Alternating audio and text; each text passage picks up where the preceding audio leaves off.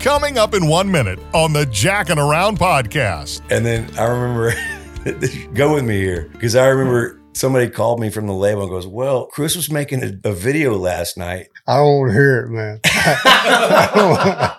because you got a fight with the A&R guy who tried to take your keys or something. yeah, it was uh, just a guy that was out. So I read a quote from you. You, I don't mean to kill people. It just happens. It just, well, it's like that's where it's going. So I can't get out of the song without killing this guy. so and I don't mean to go back to, look, I know how it feels to have people recite your old shit, but that's one of the best songs I've ever heard. right, a lot of people say that. You know, I can't believe that song's that song's about me, man. There ought to be a sideshow act Yeah, for freaks like me. yeah. I could be the star of the show, put my name on the marquee in a room with a big red button that says danger, do not touch. Mhm. Twice a day, I'd mash it down and you can watch me self destruct. Yeah.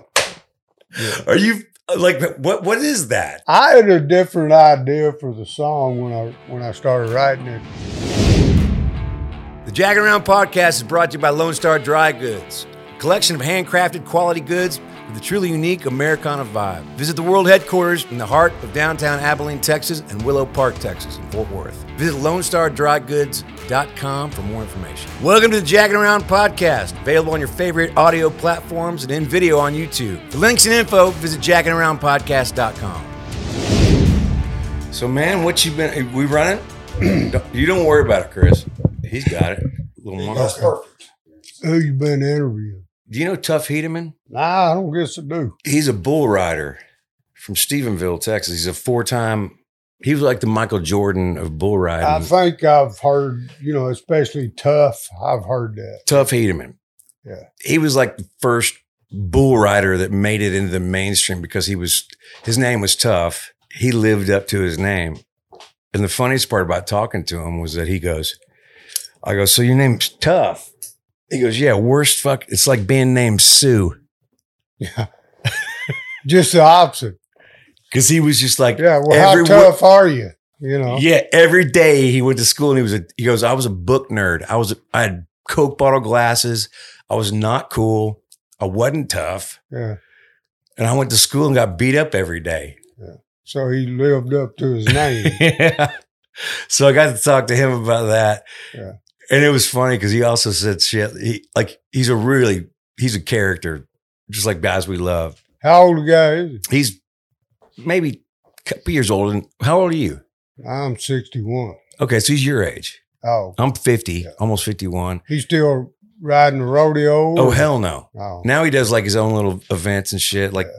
he's made it happen. So I've been listening to your records, A, for 25 years, but B, the last four hours for sure. And it just got me wondering like, man, I know you come from Kentucky, but but where does your where do you come from? Like how, how did you learn what this is and and what songwriting is and what what because man you're because your writing is rough. know man Yeah. no it's not rough, and it's, it's not it's rough rural. it's not rough and it's well yes it is but Yeah. it's not Yeah. it's cultured and it's defined and it's technical Yeah, maybe accidentally, but I didn't. I didn't do uh, anything technical on purpose. You know. Did you was just, read a lot or did you listen I a lot? I did read a lot, and I, you know, I always wanted to write songs, and I started playing guitar when I was fifteen, and listened to a lot of singer songwriters in the seventies. Who? You know, Jackson Browne, uh, John Prine, uh, Gordon Lightfoot. You know, I mean, there were several albums of his, but I remember hearing him before I was ever into albums. was it from the radio or was it from your yeah, parents from the radio, Gordon Lightfoot was like, uh, you know, if you could read my mind, and and it, you know, even songs like you know Neil Diamond songs, you know, uh, Crackling Rosie and all that. It had a country sound to it. so is that where all those melodies that you because one of the I things about really raw songwriters is that oftentimes there's not a lot of melody. But what I was noticing today for sure is I was like, he's got a melodic sensibility that's like a dude who listened to James Taylor. Or, Well, I listened to James Taylor and all the singer songwriters back then. You know, I mean, I've probably, uh,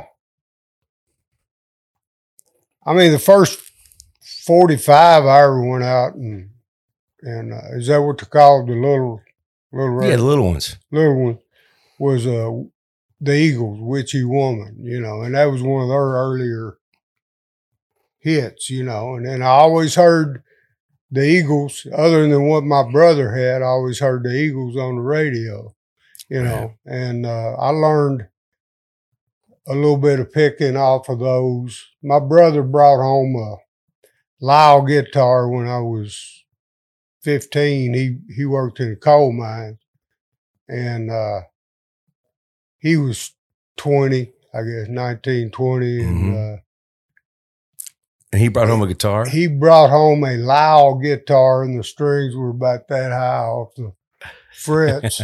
so you got strong fingers. yeah, I mean, I stayed up all night playing it. He brought it home, and he was working second shift in the mines. I think he probably, you know, uh, swapped a bag of uh, lid of pot. You know, that's what they called them then for that this get or he didn't, or the other guy did, swapped a bag of pot for this old Lyle guitar. My, he brought that home and I brought an Ernie Ball book home. Had Oh, all the wow. chords. Had the chords. and so I just Did it have songs or did it just chords. have the chords? It had songs and it, you know, kind of told you how how to play them as you were going through them. You know, Daisy a Day, uh, I think was probably the the first song. What's I that? learned. It's uh, I'll give you a daisy a day. It was by a guy named Jud Strunk, and it was a hit song. Uh, I'll give you a daisy a day, give you a daisy a day, dear. I love you until the rivers run still and the f- four winds they all blow away, something like that. And All right. So I learned to do that just as a waltz, just uh, strumming with my thumb and stuff like that, you know. So, uh, and then I just started getting a little better and a little better, and I'd listen to uh, all these guys, these, you know, Dan Fogelberg in the seventies. You know, I mean, So I you were was just a product I of, the, of the radio. You were just listening to the radio.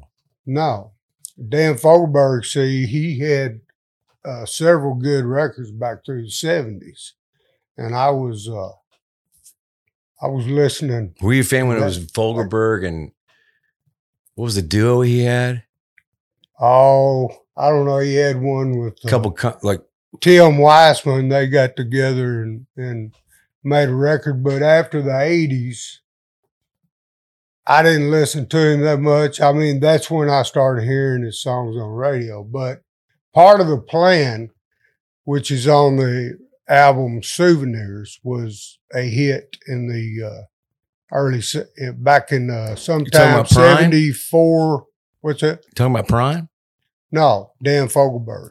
It was, he had a hit with uh, the album was called Souvenirs. Okay. It wasn't actually a, uh, but he was you know he was a young guy back then, and and uh, he just really cool. You know, he was from Illinois, but he he played out he played all over, but uh, captured Angel and Souvenirs, and I went back and got uh, one of his real old records from the early '70s, Home Free.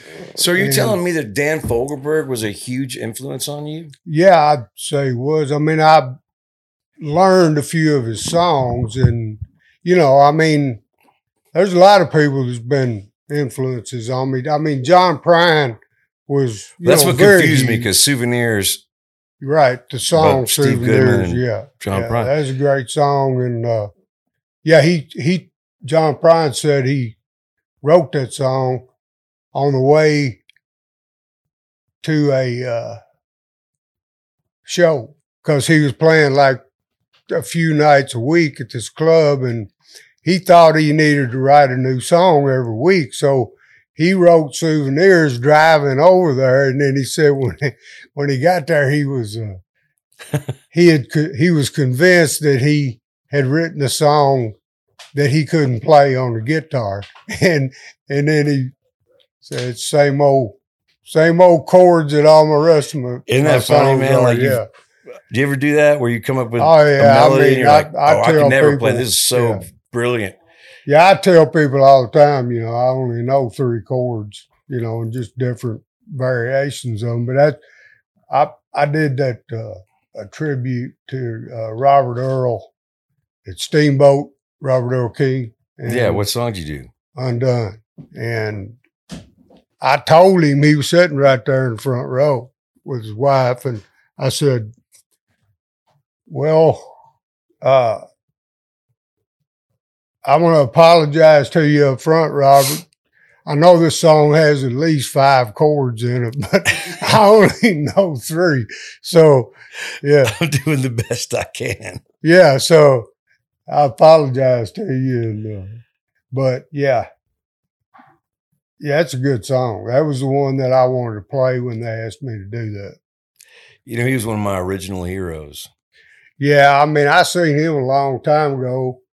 Never heard of it of him back. It was probably nineties. Whenever Steve Earle's first record came out, 89. I seen It's 80, 80, 88, 89. eighty six or eighty seven, I think, and uh, him and Robert Earl were on Austin City Limits, and Robert Earl opened for him, and that's Wow. when I got got on. Uh, Have you ever done Austin City Limits? nah, You should. never been asked. Isn't that strange, man? I'm sure there's a lot of things. Well, I don't, you know, I don't exactly play ball, you know. I just kind of go do a show and Okay, let's talk about playing ball then. Because because when I was first on a major label, it was I was on Rising Tide, uh, which was a Universal label, yeah, and you were on Decca. yeah, And when you when you made Chris Knight, the that's what it was called, right? yeah, I remember I had made a record called Living or Dying with Steve Earle and yeah, and Ray and Ray Kennedy. yeah, and you made yours with Frank Liddell. Yeah. And I remember going, come on, come on. What are we doing? They go, well, hold on. There's a guy who made a record that's a lot, that's similar to what you're doing. like, whatever. And we want to see what they do with his record and if it works or not. yeah. And that So was my your- record came out before you right before mine Oh, okay. because they wouldn't put mine out until they saw what your label did with yours because Yeah. we were both kind of guys that it seemed like, well, what do we do with this? Like, yeah, and then I remember, go with me here because I remember somebody called me from the label and goes, well, Chris was making a, a video last night. I don't want to hear it, man. Because I remember going, this does not bode well for me.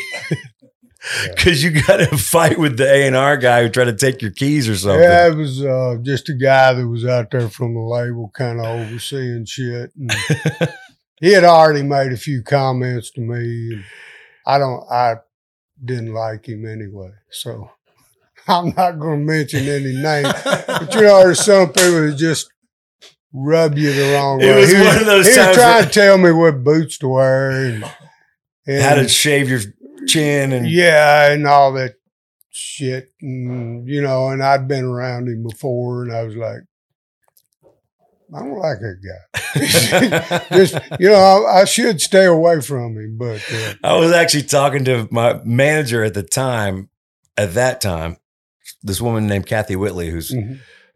fantastic woman and was a great friend of mine, is a great friend of mine. And we were laughing about that because I called her up because I was reciting her lines from It Ain't Easy Being Me and just going, God damn, are you kidding me?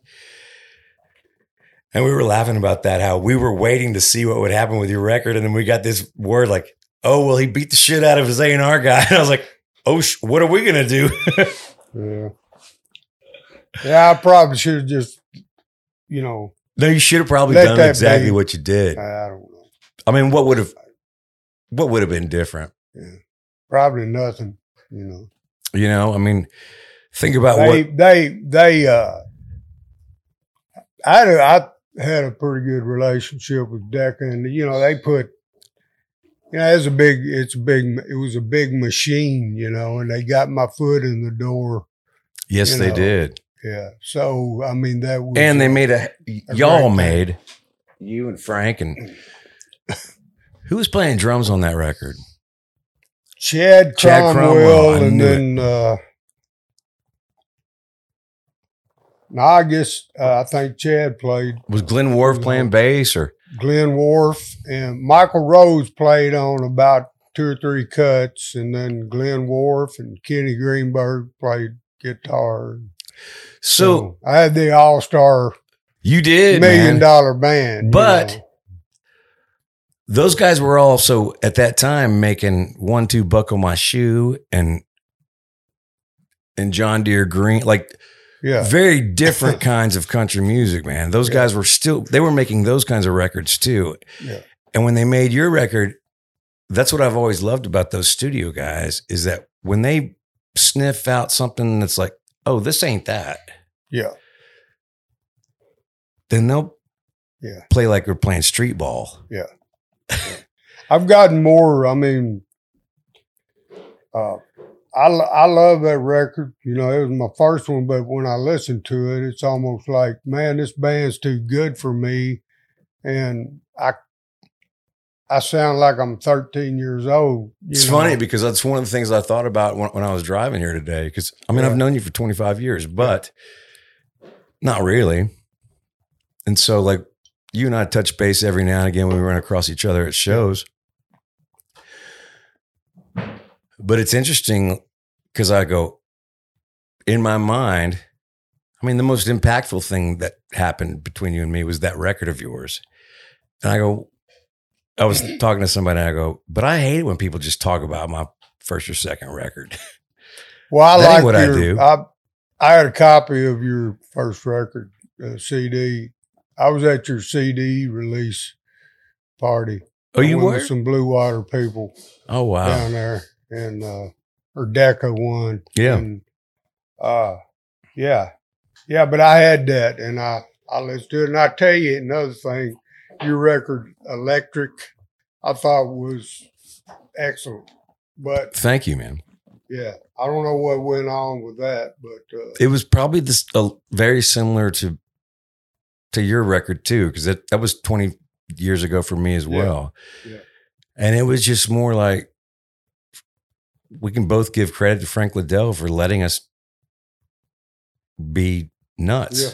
Right. he kept coming into the to, he kept coming into the vocal booth for me and going, "Are you cool with all this?" I was like, "Yeah, this is yeah, more, more out of tune, Yeah. like more." But the what I wanted to tell you was that when I was listening, what's the name of your last record? Almost daylight. Almost Daylight. And when I was listening to that on the drive, it's one of those things where when I turned it on, I was like, this is exactly the same reason why I love the first record. has nothing to do with production. And the production's fantastic, but it has to do with just the fact that, man, that's why I asked you when we first started talking, like, where the fuck are you from? Where, where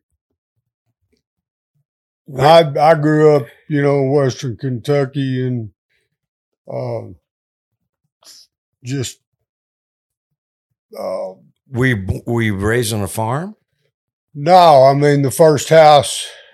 Well, my dad worked on the rigs for uh, the natural gas for a natural gas company, and you know he moved us up to Logansport, Indiana. That's like the first memories that I have, and then you know I remember you know um, every day my brother i was two years old my brothers would take off we only lived there two or three months but i that's when i started remembering stuff and uh my brothers would take off every day they were five and seven and Where were they to- going? they were just going down to find some friends you know that they'd made around there and play ball or whatever and uh uh and I remember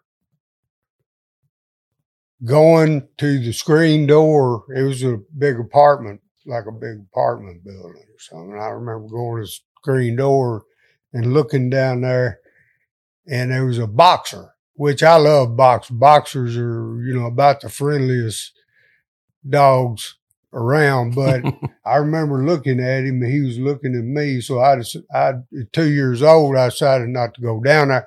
Finally, one day, I, you know, my mother was distracted and I went down the steps and peeked around the corner right after my brothers had left and they were already gone and I ran back up steps. But, you know, that's where the memories started. And then we lived in a house, a little white house with only running water in the house was the kitchen. We lived there for four years, you know, till I was six years old. And, Mhm. uh, you know, we had outhouse. We had, we took a bath outside in the summer and, and, and in the winter we'd be in the, on the back porch and my mother used to heat up water, you know, to pour into the tub and things like that. And, you know, I mean, that's, And what I year was this? I come from a big family. Hold This on. What year was this? Well, it was 60, when we 65? lived in that little house. It was uh, sixty-two, probably to uh, So you were living. sixty-five. So you were living in a situation that was about ten or fifteen years behind the times. It could have been. I mean, I didn't know You didn't know about difference. anything else. I mean, all I knew is there was a black and white TV that uh, rolled half the time and was snowy. And my dad really didn't give a shit whether we had a TV or not. He'd go buy a used TV, and uh, Right. you know, it just wasn't. He bought it. He came home from work one weekend because he had been away from home, and I was four or five.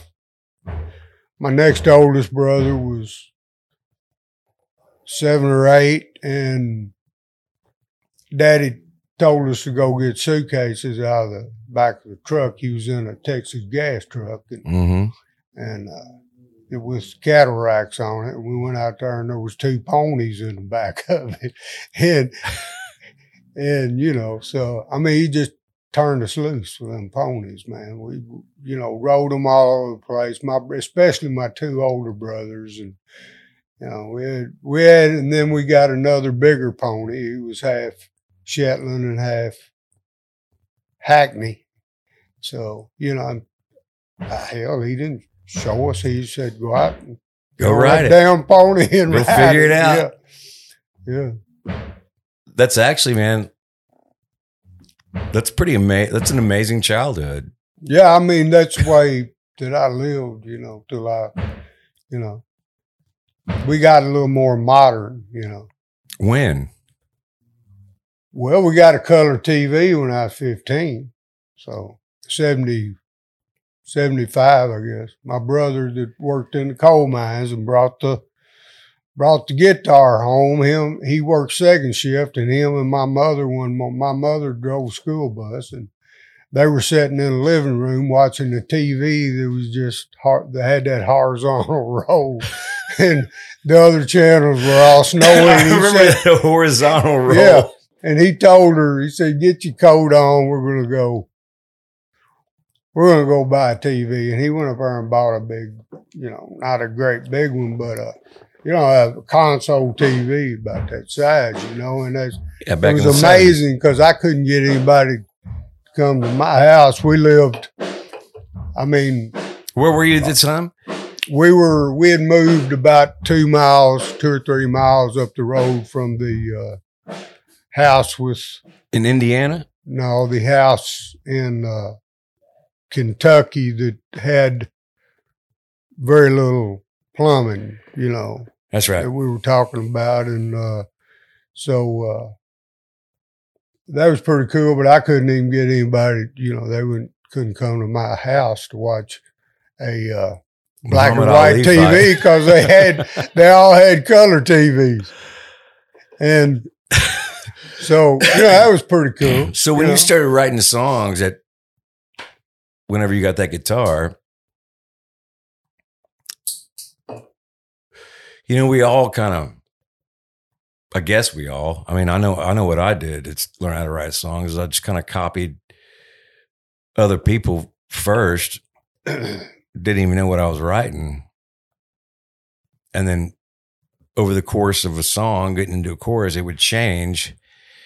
And I go, oh, that's my song now. Because it's not nearly as good as the one I was copying. yeah.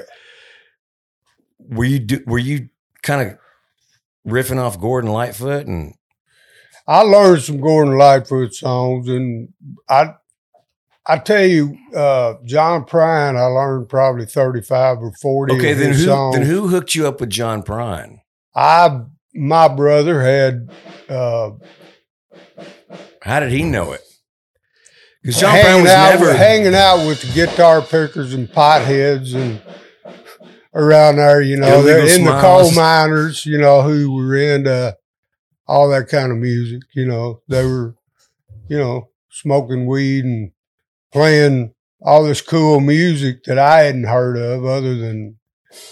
You know, I mean, the, like the first song that really struck me, I was probably 13, 14, was uh, Black Water by the Doobie Brothers. You know, it had Oh, that Black rustic keep on kind of rolling. sound to it and everything. I'm like, man, that's great. So, I mean, even before that, I was listening to some John Prine. Did that just make your brains start on fire? Kind Yeah, yeah, it did, and it was like, you know, this is great. And then a couple years later, when I started playing guitar, and uh, my brother had a huge record collection. Sounds like your brother was pretty big influence. yeah, What's his name? Dirk, Kirk? Dirk, uh, Dirk. D I R K. Yeah. Sounds like he was a. Because you, you also talk about your brother a lot in songs. Hey man, are we good with this?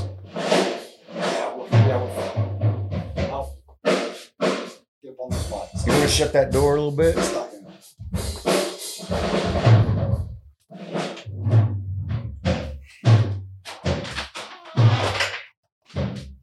That helps a little bit. Shut up.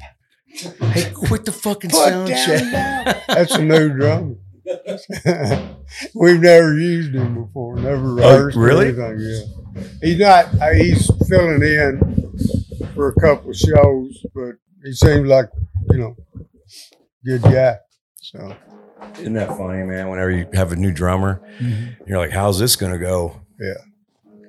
Usually ends up all right. yeah, we grabbed your drummer down here several years ago. Pete Coatney. Pete, you know, we just uh, hollered at him. I think uh, McAdam knew him and Does called him McAdam up. play with you a lot?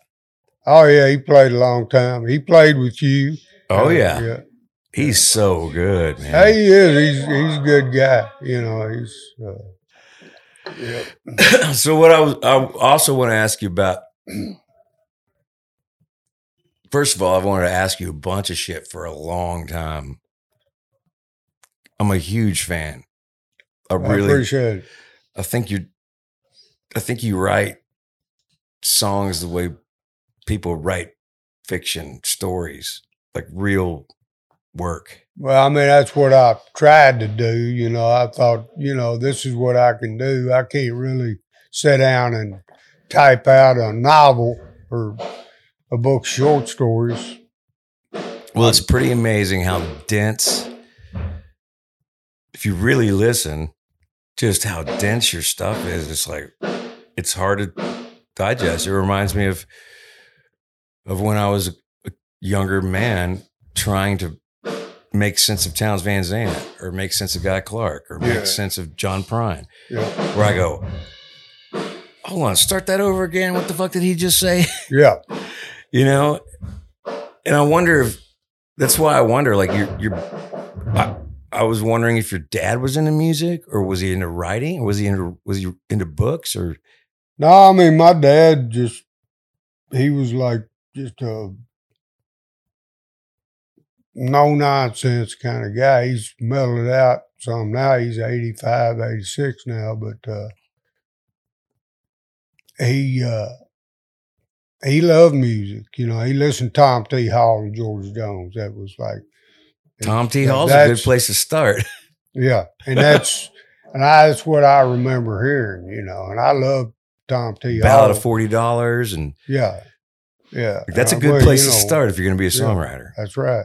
You know, I remember first thing I remember hearing was old dogs and children on the, you know, and then and faster horses later on and things like that. Well, who But- gave you your sense of like that? Because I always think that in, in order to be a songwriter at some level or an artist, like who gave you your sense of wonder? Was it your mother? The, the, the sense that there's a world out there. No, I kind of had to be drugged out into the world. I mean, I when I graduated high school, I just had knee surgery, and Why? Uh, playing baseball, I twisted my knee uh, cap out of place a couple of times playing baseball, and so I, my senior year, you know, I mean, I was, I You're, was like fixing to kick ass you're a good in baseball, baseball. Well, I was. I barely swing a bat now, but uh. But in high school, you yeah, I, I was. Uh,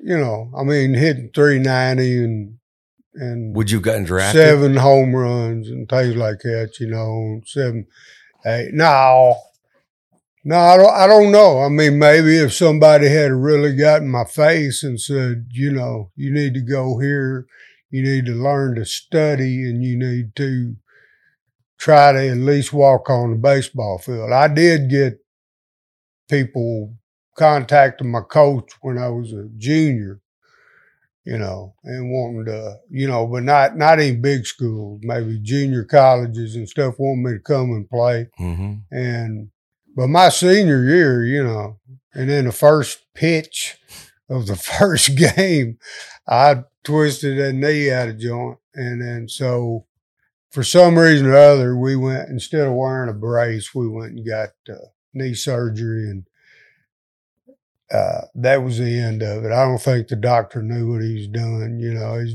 he's almost like he made it up as he went along. You know how they do it now? He they was almost like of a songwriter, they don't even leave a scar anymore. right? And you know, I got a scar from here, like a big wishbone up here on my knee. You know, so I never could get it back right, and it still bothers me when it rains and uh, when it's damp weather and stuff. But uh, right.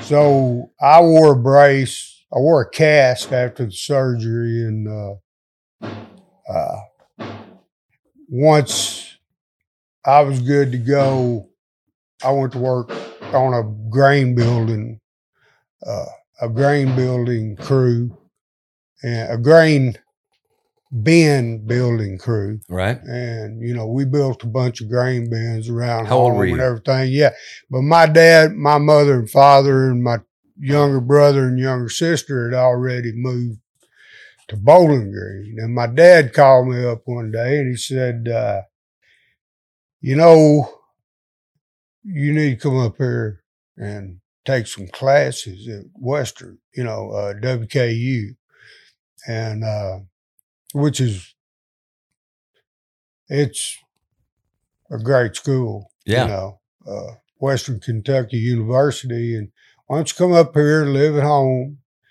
and get you a job, have a part-time job somewhere at some point, and uh, just live at home and take some classes and see how you like it. Well, I did, but I didn't do very well, and I was like, I went home after the first semester. I went back to to uh, Webster County in Kentucky, and Why didn't you do well? Were you not?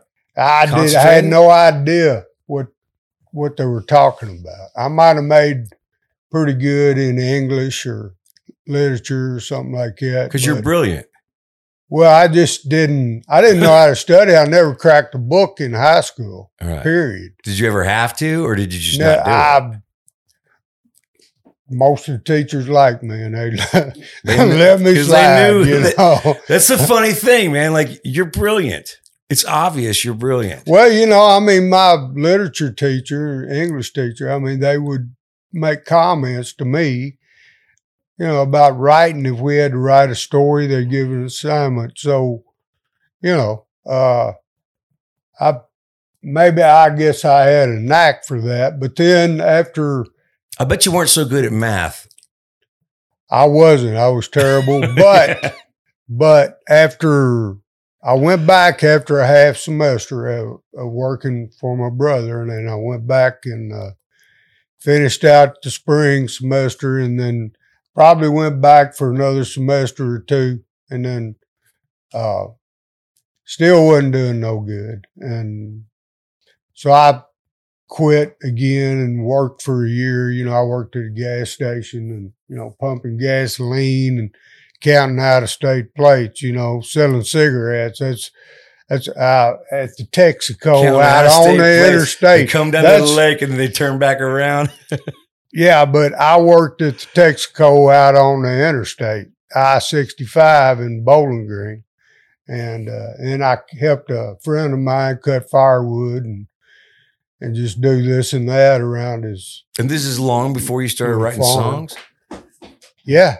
Yeah. it- I mean, I'd try to write, but I couldn't write. And then, uh, then I went back to school after a year. I was shooting basketball in the driveway and, uh, which we never had like a, a uh, concrete driveway, but we did in Bowling Green in a subdivision. And, and we, uh, you know, I was shooting basketball and, uh, it just dawned on me that that I knew what I wanted to do. So I went back to school and I learned to study. Hold on. know. It dawned on you were shooting baskets, and it dawned on you that you knew what you wanted to do. Yeah. What What was that? That was uh, just get into. Uh, I was already had a bunch of agriculture classes, and then I thought, well, you know, soil science things like that were real interesting to me, and agronomy things like that. So I went back and I kind of concentrated everything on like soil conservation and land use and things like that. So it was not about. I'm going to go hit the road and be a songwriter. No. It Not was even like, close. well, I didn't have any songs. I'd try to write a song and I was like, ah, this ain't no good. But then I, I, to be honest, I mean, when I heard, I've told this before when I heard Steve Earle, it was like, I started writing songs and I wrote probably 60 in the next year. You know, none of them were very good, but, uh, actually I'd send songs to Nashville and, and, uh, I'd get some good feedback. I actually handwritten notes, just keep, keep writing. I like your style, you know, and things like from that. publishers, or who'd you? yeah, send it was from publishers. How did you know who to send them to? Probably through uh, the National Songwriters Association. Like a book? It's uh no, it was actually a thing back then. They had a uh and then they had publishers I remember those, that you could do that and send but it wasn't online. It was like a. It was like a real book. right. Well, yeah, I don't know, but I uh I don't know how I So how old were you when you, when you made your first record? 36, 30. I started in 96. and What a blessing, man! What a blessing. yeah, I was 26 when I started writing. And I wrote. I wrote for six years before I ever went to Nashville. And I played, How did you know that you were any good? I kind of knew that I had, you know, I basically had a little bit of an attitude that you know, I mean, at that time I had a good job and I was fine with that, but I, I just more and more wanted to uh, just go out and play music and and, And you knew that when you played. So when you when you first started playing music, and you'll have to excuse me for being so intrusive, but like it's such a different story than mine. Like, so I, I'm interested in that way because when you first went out and started playing music in a bar, did people just shut the fuck up and knew to listen to you, or were you playing background music? No, I mean, uh, I had more trouble. Actually, I had more trouble with club owners than I did with uh, with the uh, with the crowd, you know. But uh, there got to be a point where I was. I had a steady gig once a week, but you know it was really hard for me to get used to playing because I never went out with a. I never played with a band until I went on the road with that After the first record. Yeah, well, well, other than being in the studio and maybe playing a show with Joe Ely in Nashville at uh can't remember the name of the place, but it was Douglas like Corner or something. no, it was it was a bigger uh place. I don't think it's there anymore, but uh you So know that you- that was pretty good. And uh and then I went on the road, uh, you know, auditioned some guys, you know, Decca throwed some money at me and we were able to audition guys and have the band in the SIR down there and and uh And I guarantee you've never had a bad band because there's something like if you've if you never played with a band, then you went to Nashville. Like there's a thing, man, like where musicians know yeah, who to play with. right. And they'll they'll play for less if the guy's great. And and whatever that is, if you never played with a band and you all of a sudden you, you're like you've never played with a bad band, probably.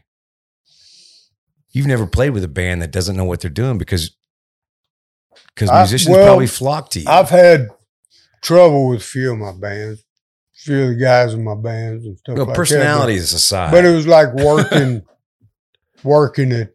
Uh, you know, basically everybody just kind of got a. Uh, don't talk my ear off and do your job. You know, don't. You know, it's like get the van trailer loaded. And I don't give a damn what you do till van call, but you better be there. you're a you know, truck stop guy. I call you, I call people Yeah, like, "How you doing? Good." yeah. I'll answer your question, but you asked me how I was doing. It's good. Oh, good. Like you're like, ah. I'm yeah, I know. Yeah, that's uh yeah, I've had a few guys that just they just talk too much. It's like, and they won't sit in the front seat. And when I'm driving, so it's like, yeah, I don't, fi- I don't, I've never fired anybody over there, but I'm like, Did you ever hang out with Billy Joe Shaver? did I ever what? Hang out with Billy Joe Shaver? I did. Yeah, we we did a few shows together. I bet y'all got along well. Yeah, we did. We did. He was he was cool. You know, it was cool to hang out with with him. You know, and we. I mean, as far as hanging out, I mean, I might have been in his dressing room and I get it. uh, or I just talking to him before the show and shaking his hand. You know, on several different occasions. You know, I just imagine you guys got along well. yeah. Well, we would we would at least you know acknowledge each other any time that we we seen them, but. Yeah, What about guys like Kristofferson? Were you I never, never, never, met, him, him. but were you into him? Yeah. Sunday morning coming down and Oh yeah. those songs, or Yeah. I mean, he, I, I remember having an old uh, Kristofferson record, and he's singing "Help Me Make It Through the Night," and and uh, um, Why me, Sunday Lord? morning coming down, the devil, uh, the devil, uh, Uh, silver tongue devil. silver tongued devil, yeah, and things like that. And I, I just played it. I don't know how old I was. I wasn't that that old, but So I'm wondering. So I've read a quote from you a while back that said, "You don't." you go. You. I don't mean to kill people. It just happens. It just, well, it's like that's where it's going. So I can't get out of the song without killing this guy. so, or this person dying, you know, I just, that I cracked me it, up. man. So you're like, I don't mean to do it, man. Yeah. It just that's where it goes. But but? But again, when I'm listening to you, I go, there's so there's so much darkness in a. It's not dark like it makes you feel bad. It's just like you said, like there's so much death and there's so much this and and so is that something that you're making up? Or is it something that Uh, you saw? that's basically, I mean, just, you know, I mean, you can take a, just a small part of a story and make a song out of it. I mean, I've even, even written songs uh, before the event ha- the events happened, but like uh, me and Austin Cunningham wrote uh, "Long Black Highway." hmm Okay, so and uh,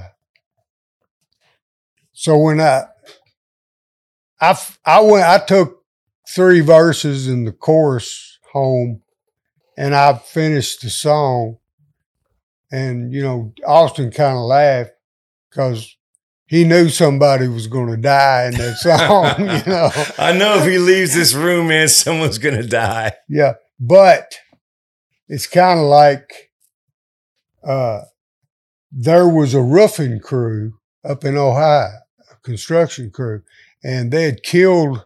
It's probably over drugs or whatever, money or something like that. But him and another uh, guy in the construction or roofing crew killed a guy, and after ten years, this guy could not freaking stand it anymore. And he confessed to killing the guy. And I was like, I can't believe I'm freaking reading this, you know. You know what I mean? it's so good. Like, really, man, you can't confess. Man, you're ripping my song off because I, yeah. So remember, do you remember a long time ago? It must have been. It was when I was still staying at the Shoney's Motel in Nashville. So it would have mm. been early two thousands. Yeah. sometime around then. And you drove from Kentucky, and we wrote a song in that motel room. And I remember you telling me, and I've told people this. I, I I'm not sure if I'm right, but I, I've always told this story as if I'm right. Is that you drove in your truck and never got out of second gear? Well, I think it happened on the way down. Uh, I'm, uh, I remember thinking, I remember "What?" that happening, and I probably had, you know, just straight manifold. I mean, just straight pipes on that truck. like a silver Nissan truck or something, right? it was uh, maroon. Yeah. It's I only, remember uh, you telling me, man, I, I never got out of second gear. yeah. And I remember thinking, that's some commitment, man. Yeah, I'm trying to think of what I did. I had to have uh, left it in Nashville. I don't know. I don't know. Do you remember that song? I do. Yeah, yeah. The The light lights of the stained glass, stained glass shine window. down on shine the down river. on the river and me. I thought it was a good song. I heard you do it. Uh, we were live doing a a uh, like a in in the row thing right. for a radio station. She I think there was a time that don't you say nothing about me. Yeah, Yeah, yeah, man. yeah. I, I always liked that. I mean, you know, I'm always dragging old songs back up and thinking, you know, there's something good about this. I should, you know, just kind of rewrite it a little bit and get the melody where I want it. But that I I don't know. That's a good I like that song. I, I love that song. I, I, it's one of those songs where I, I'll find it again and I'll go, it's one of those things where you question yourself. You go, what the fuck? Yeah. That's a great song. What are you Yeah, doing? you I know. idiot? Yeah, I've written some of those, and uh, I mean, a lot of times with me, sometimes it's like, well, the guy that wrote it with, I mean, I've written songs with, you know, they're trying to get that next album cut in mainstream Nashville, and uh, I don't know that they particularly take the song seriously because they don't think they got a better ear for radio songs For what's gonna do. yeah Be candy. uh, do you do that often? what's up? Do, do you do that? Do you, like, do you find yourself in, in rooms writing with people that are trying to hit, write hit songs? Well, I mean, they just write a different style than me. It's like, uh, and, you know, I mean, I've written a lot of songs with people that, uh,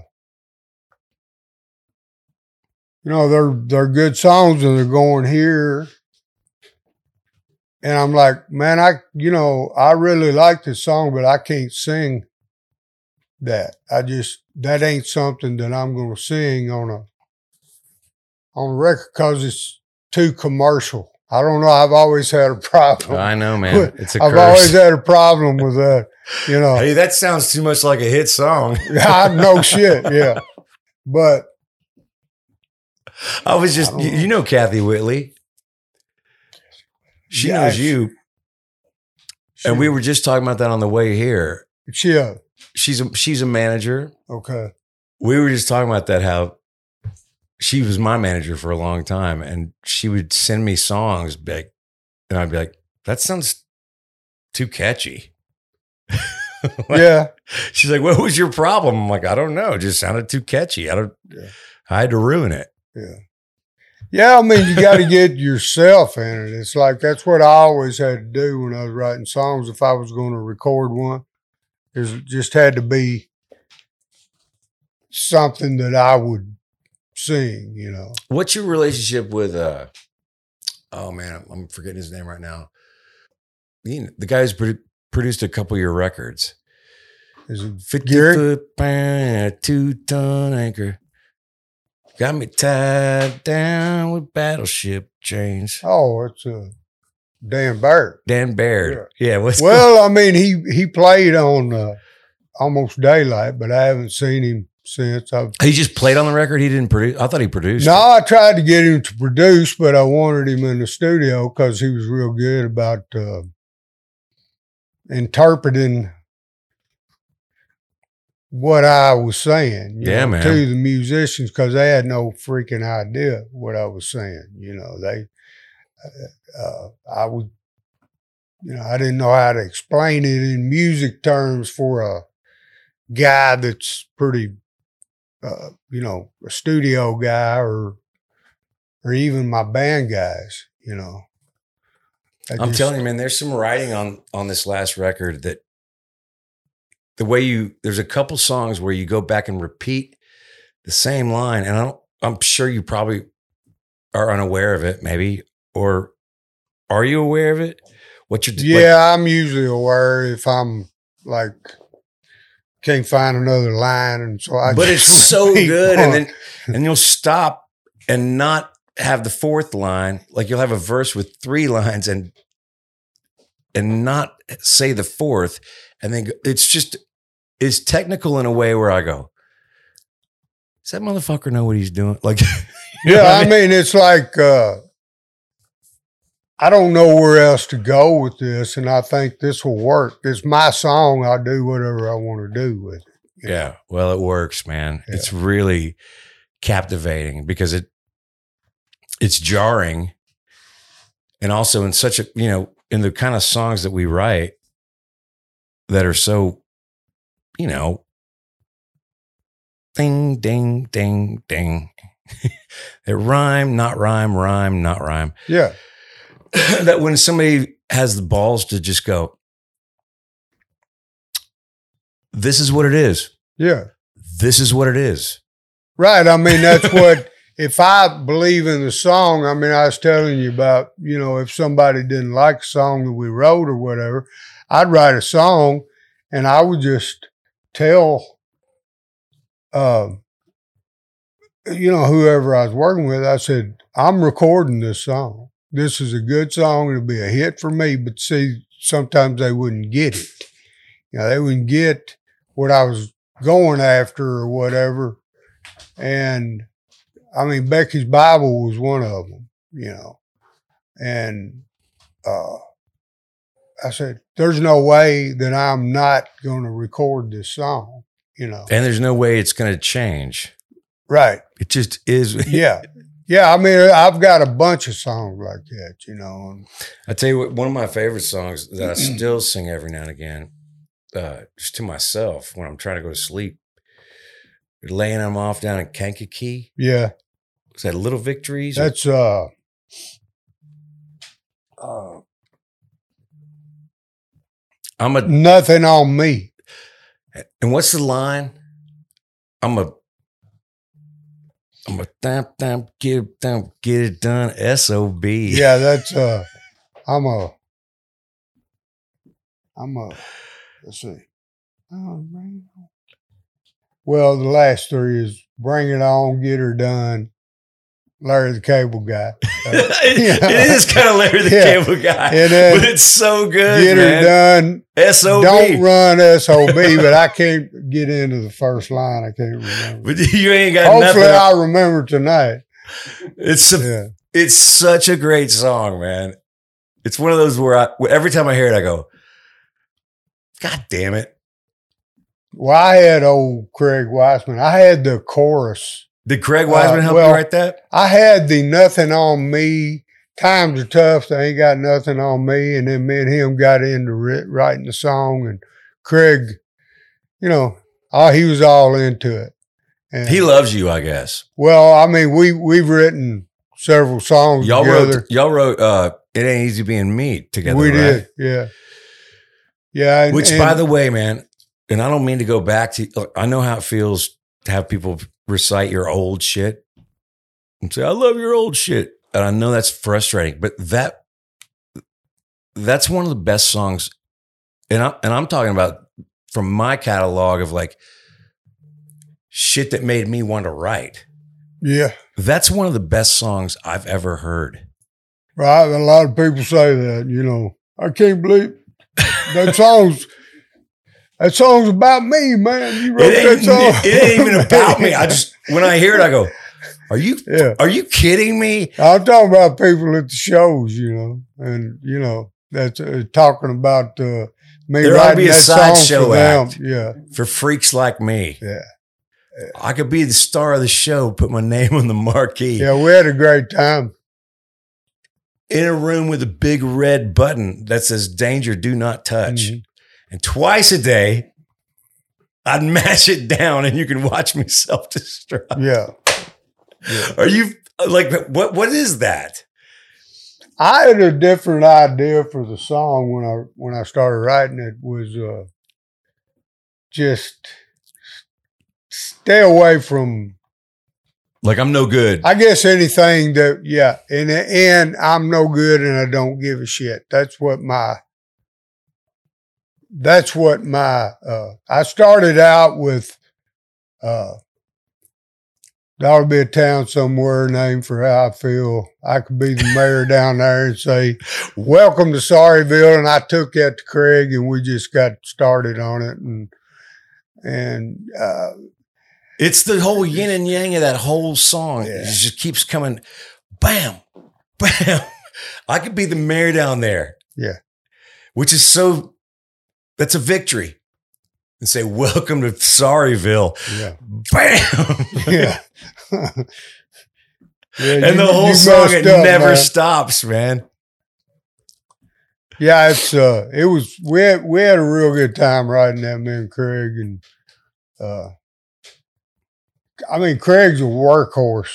Yeah, man. I But Craig couldn't doesn't keep write up that song you. without you. He, I mean, yeah, yeah, I mean, that's just a fact. Yeah. And that's the I've thing. got a short attention span sometimes when I'm co-writing, and you know, but we if I know we got a good song going, you know, I, I'm like, this is good, man. Let's and then I'll take it home with me and mess around with it and go back and write it again. But sometimes they just happen, you know. so what's your life like now? Like, like you're here in Houston. Yeah. How many how many gigs a year do you play? Well, I was doing, I think in 2019, before the uh, COVID thing, I, I did uh, 106 shows. And then, you know, which is actually a good bit for me because me and Rick, my manager, we, we decided, okay, we're going to do 85 to 95 shows. Is that good for you? That's good for me. That's Covers all your- I need. You know, that's all I need because, you know, you get, you pick and choose. You know, you're not just out playing every shithole in the What do you? country. So here, this is a 200 seater. Yeah. Is that what you're playing every night? A 200 seater, or Basically, I play more of those than anything, but I, I played several festivals this year and did a lot in Eastern Kentucky. You know, they had me over so there. in for Kentucky? Do they? Are you the hometown boy Well, down good, or Well, I mean, th- there is places where I feel like, you know, I've caught on real good.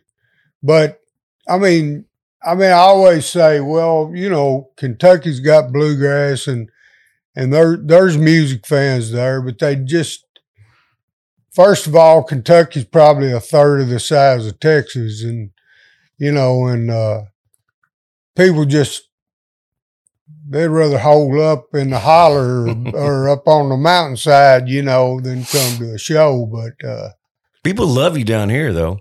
yeah, I mean, they do in Kentucky too, but this is a different world as far as live music. Always was. Yeah. And uh always they took took to me playing down here. So I mean there'll be places where I draw a real uh pretty daggone good crowd, you know. I mean, I'm uh, pretty much a Texan, yeah. and I know exactly why. like I know exactly why people love you. There's just a thing, man. Like you might as well be from here. Well, I mean that But there's Kentucky's people the only that other couldn't place. Kentucky's the only other republic, right? Kentucky, a, uh, Virginia. it's a commonwealth. And I really don't know what that means, but it's not a That's a- right. actually a state. It's a Virginia and Kentucky. Kentucky, yeah. That's right. We got a Old uh, uh, Scott Miller. I was about to say, man, yeah. Scott Miller in the Commonwealth. Yeah. That's where he got that. Are you know. buddies with him? Yeah, we know each other pretty good. We've done some shows. And yeah, he's good. He's a good guy. Old Jason out there, my road manager, he's uh he real tight with Scott. I miss Scott. I hadn't Yeah. seen him in a while. Yeah. I love his music, man. I- Dude, every now and then I hear a, a new one or something I hadn't heard before. it's funny. And uh, There's guys, there's just guys. Yeah. You're one of them. Todd Snider's one of them. Scott Miller's one of them. Where when I hear a song, I go, what? yeah, now yeah, it's like, What's going on here? sometimes you don't even know who the hell it is. You know, and You then you to. realize it's somebody that you knew. you just go, oh, of know. course that's him. Yeah. Well, hey, man, I'll, I'll, I'll let you go. I, I appreciate you taking the time and to hang Yeah. out, man. I, I, I know we've been friends for years and years, but we've never gotten to hang out really and bullshit. And so Yeah. I, uh-huh. I appreciate you doing That's it on cool. camera. I I enjoyed it. It's, this was fun. You know, Yeah, man. I love don't it. always say that when I get done with an interview. Neither do So- What I. was the story about driving from Kentucky to Nashville the second year? oh, I, we talked about that. Okay. Yeah. Oh yeah, he drove. He Yeah. drove in second gear, and I think you left your truck in, in the Shoney's parking lot. Yeah, and I probably had it towed to the transmission place or something. I don't rem- remember what. what Every time I think about that, I go in my mind. I go, Yeah. just hear Yeah. seven thousand RPMs there, for three hours. But you know, uh, I try not to have those problems anymore. I had a Dodge van 2001 that uh, broke down, got to breaking down, just transmission go out, the uh, timing gear go out, break, or something else would happen with it. And we were breaking down, you know where Malvern, Arkansas is, don't you? we broke down there for th- uh, two day, two or three days, one week, you know, and uh, for a week and two a couple of days, you know, and you know that's a dry, that's a dry, It's a dry county. that's a dry county, and you know, so uh, I rented the band a car in uh, Hot Springs. yeah. So they came and got us, and we went and got the car. Me and Chris Clark and maybe Grando came back, and uh, uh, we uh, they left, but we did get some beer in Hot Springs because, uh, and then I got back and I found out my bass player had a. Uh, he had a case of Budweiser in the van the whole time, you know. Some of the Yeah. some of the best nights I've ever had on the road was just the exact same thing. Like you break down, transmission goes out in Auburn, Illinois, or Right. Auburn, Alabama, Mhm. and you can't go anywhere. And you're just like, well, we're fucked. Yeah. And then you get a motel room. Well, y'all want to go out? Yeah. Yeah. end up at some But stupid the bar. thing is, there ain't no place to go out in Malvern and we didn't have no transportation. But uh, uh, yeah, and then so I was like, I ain't doing this no more. You know, I'm not. I'm I'm going to get a decent vehicle and Yeah. and you know, and they break down too. But uh, Yeah, but at least it's a decent vehicle. yeah, it ain't it ain't something that's got three hundred sixty thousand miles on it. But That's I right. did drive uh, my last van, Black Ford, for four hundred thousand miles, and then I replaced That's it. the thing, though, for me to talk to someone like you. It's funny because that's when you go, "Hey, man, talent counts for something." Yeah, I I'm mean, not going out in a like, fucking beater, right. like, yeah, like, dude, if I'm gonna leave the house, I know what I'm bringing to these people. Yeah, We're I mean- get there in style. if we get booked in a shitty motel somewhere, I'm like, no, I'm not staying here.